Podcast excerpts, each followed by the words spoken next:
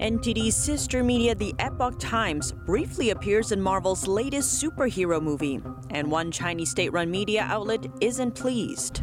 But the newest film isn't the only one facing Chinese censorship. Spider-Man: No Way Home and others were also blocked from Chinese releases.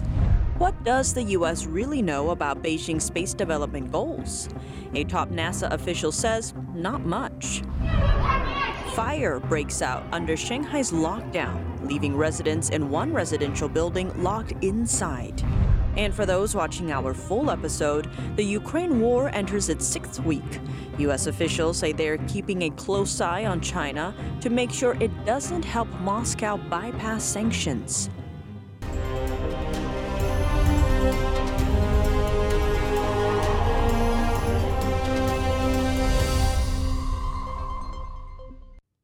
Welcome to China in Focus. I'm Tiffany Meyer. The latest Marvel superhero movie, Doctor Strange in the Multiverse of Madness, is premiering in the United States this weekend.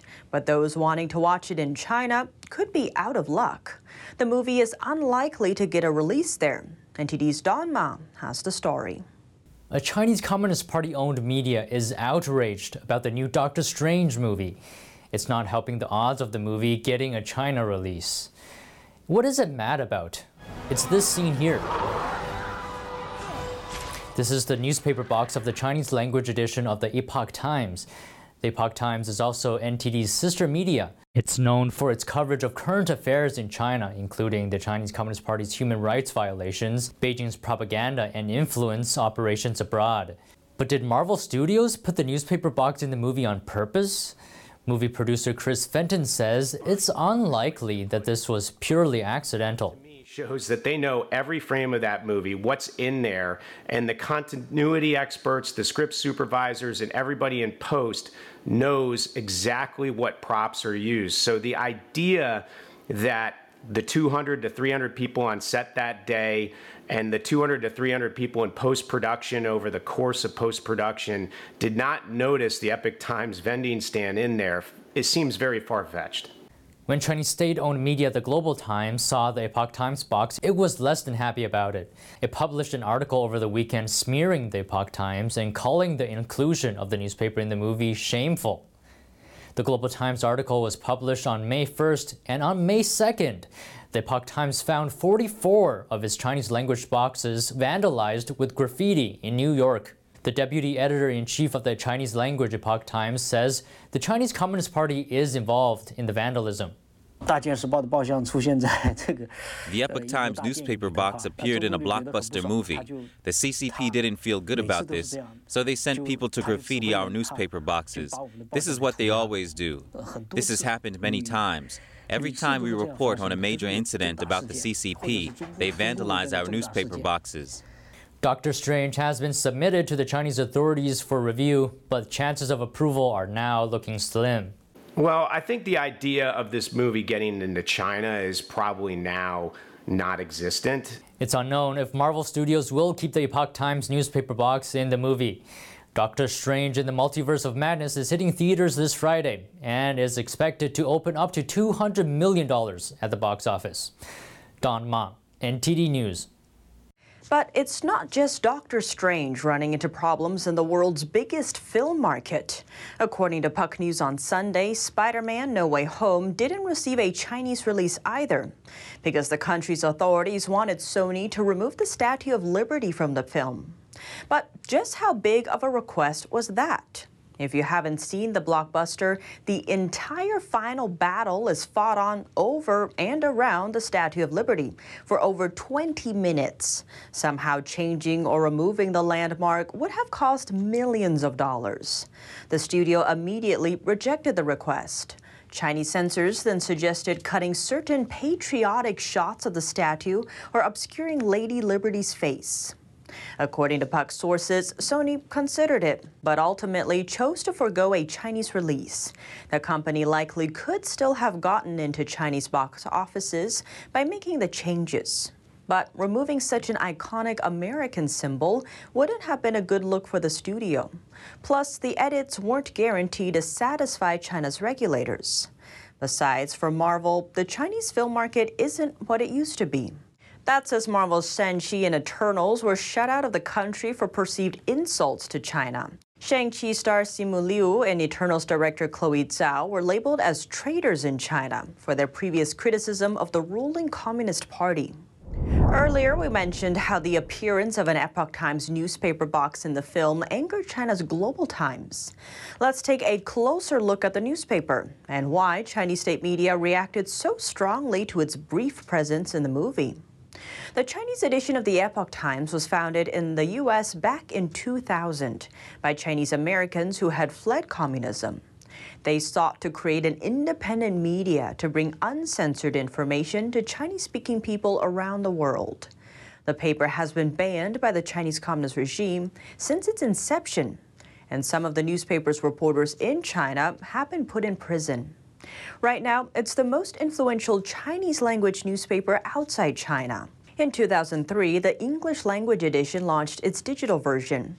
Today, the print newspaper and its digital counterpart is published in thirty-six countries and in twenty-two languages.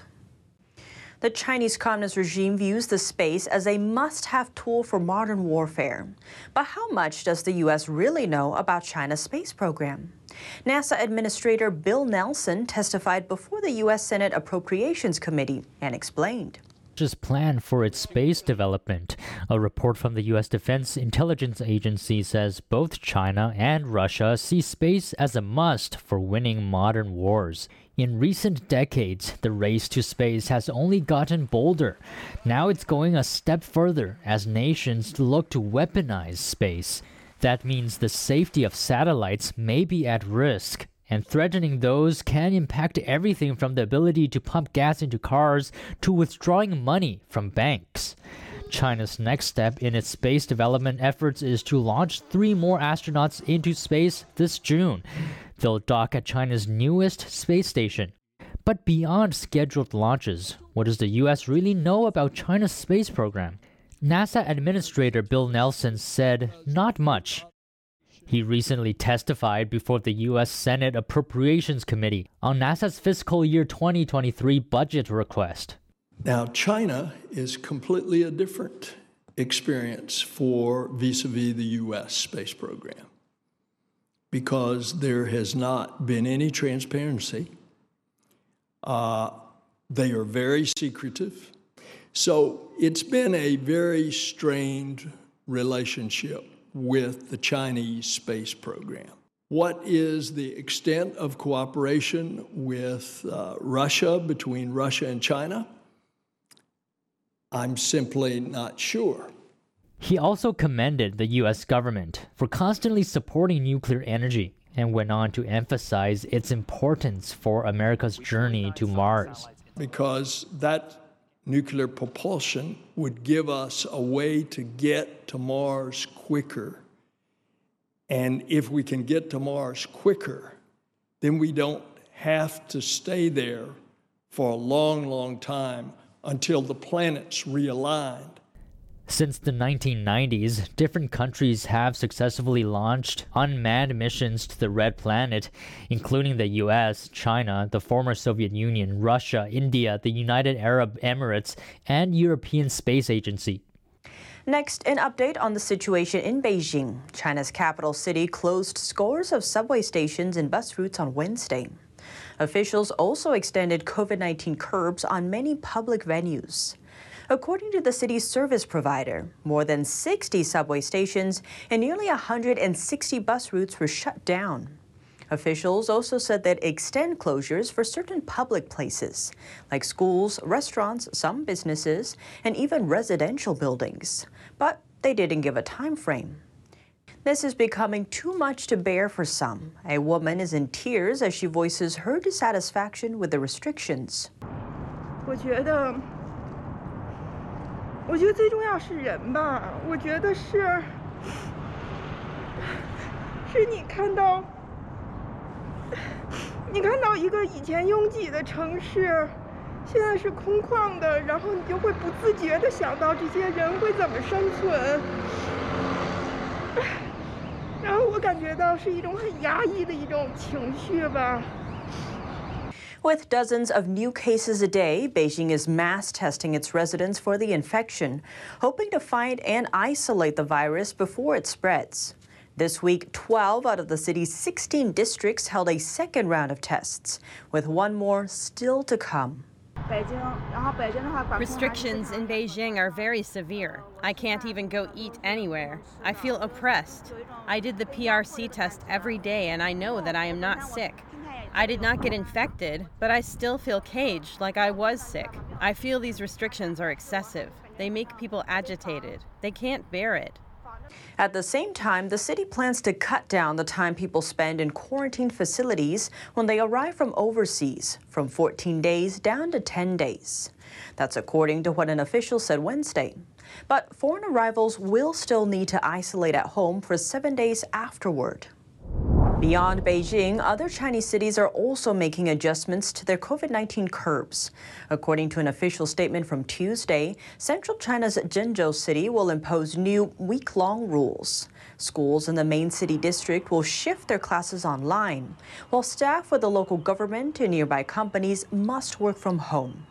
It's not certain whether the restrictions will lift after one week. Zhengzhou is home to over twelve million people. It's also the site for Apple's iPhone manufacturer, Taiwan's Foxconn. The company confirmed it would continue production there. As companies and public services adjust to the changes, residents quickly responded to the news.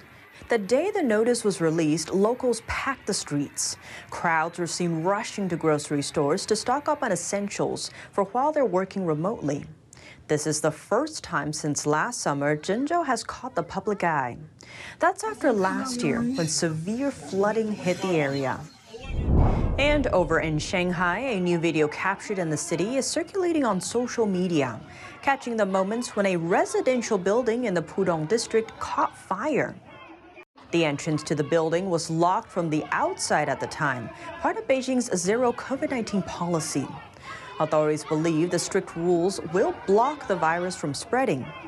People inside the building could be heard banging on the door and shouting that they couldn't get out.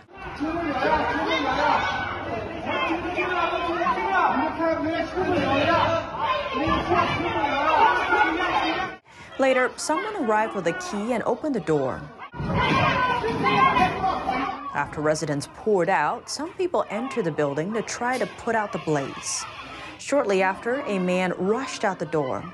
No local media outlets reported on the incident. We could not get any information about possible casualties. Even home may no longer be a safe haven under Shanghai's lockdown. Take a look at this ten-second clip.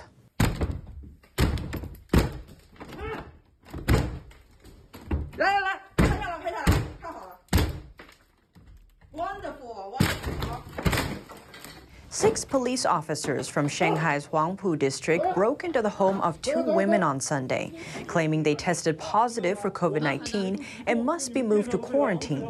The officers were wearing personal protective equipment, but didn't have the women's positive test reports in hand. The officers first started knocking on the door when they arrived, claiming they were sent by the community's committee. From the other side of the door, one of the women explained that she tested negative and was still waiting to review her results from the local C D C. But the explanation didn't dissuade the officers. Instead, they broke into the unit. One of the women said they would call the police, but the man responded that they are the local police. The woman, whose test results were questioned, was taken to a makeshift isolation center. She later shared online that the retest result came back negative. That's not the only lockdown video causing a stir. In an unknown Chinese city, an old man was seen begging for food on the street. He told a truck driver he was a migrant worker, but was starving under lockdown.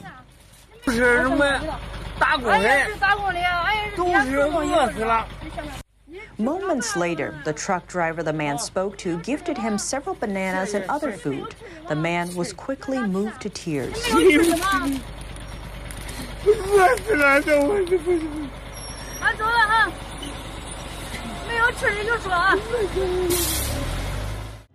Coming up, U S authorities are blocking two new drugs from the U S market. The medications have passed clinical testing, but those trials were done outside the U S. Find out more about the rejection in just a minute here on China in Focus.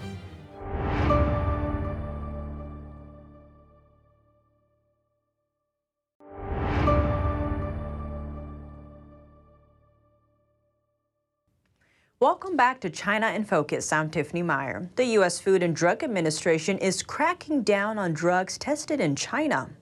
The agency has rejected applications from pharmaceutical companies seeking to sell their drug products in the U S.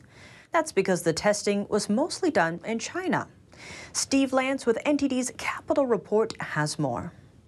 The F D A responded to the drug makers saying that their China-based clinical trials did not represent the U S patient population and current U S medical practices. The decision came shortly after the agency declined to approve another drug from Eli Lilly and its Chinese partner. Eli Lilly's drug was only clinically tested inside of China. The F D A's rejections are seen as a sign of an increasingly tough U S stance on China-based drug testing for the American market. The U S is keeping a close eye on China's activities with Russia. As of now, Washington says Beijing doesn't appear to be providing support to Moscow, but plans to keep monitoring for changes. Senior U S officials say they have not detected overt Chinese military and economic support for Russia. That's two months after warning that Beijing appeared poised to help Moscow in its war against Ukraine. President Joe Biden earlier warned the Chinese regime of implications and consequences if it decided to back Moscow in the war. The U S remains wary of Chinese support for Russia in general, and officials say they will continue to monitor that relationship. That's according to Reuters, citing the U S officials. Meanwhile, Biden is preparing for a trip to Asia later this month, largely to address China's rise in the region.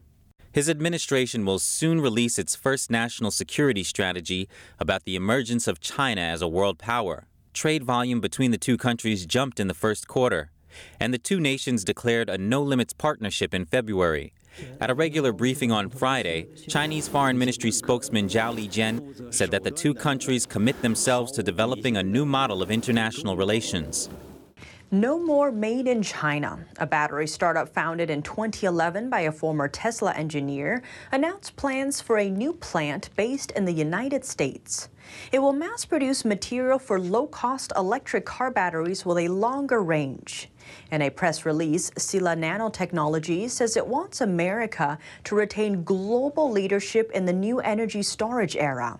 The company will not depend on manufacturing in China. The company says it purchased an over six hundred thousand square foot facility in Moses Lake, Washington.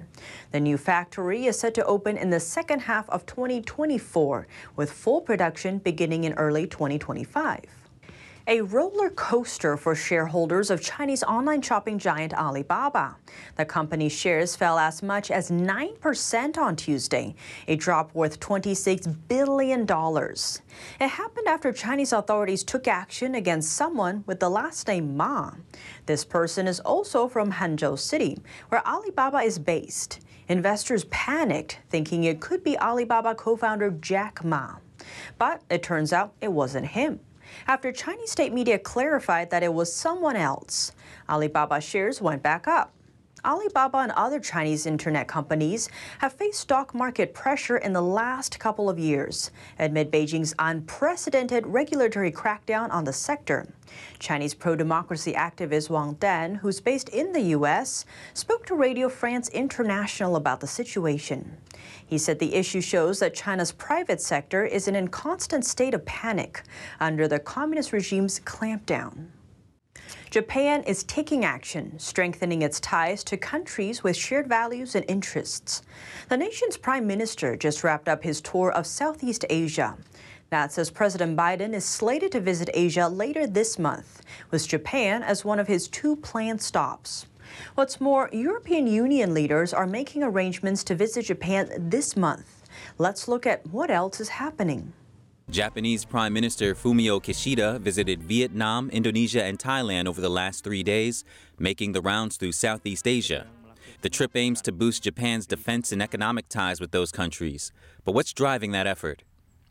Japan's surrounding area remains part of the battleground between the United States and Communist China, broadly called the Indo-Pacific. Both hold strong presence in the region. Beijing is Southeast Asia's biggest trade partner, while Japan, as the U S's most important ally in the region, plays a large economic role that's driven by its status as Asia's most technologically advanced nation. The country is also the only Asian member of the Group of Seven, an alliance between seven of the world's most influential countries or institutions. The other six members are the U S, Canada, Germany, France, the U K, and the European Union. China and Russia are excluded from the organization. Last year, Japan launched talks with the U K and Australia to deepen their defense relations. That includes seeking joint military cooperation. In October, U S jets landed on a Japanese aircraft carrier. It marked the first cooperation of its kind since World War Two. The Japanese Navy was a leading aircraft carrier power during that war, but generations of Japanese leaders in the post-war period saw carriers as incompatible with the country's new, strictly defensive military posture. Though as the Indo-Pacific region becomes increasingly dangerous, Japanese leaders seem to be rethinking that strategy. Those dangers are largely because of the Chinese regime's military buildup there.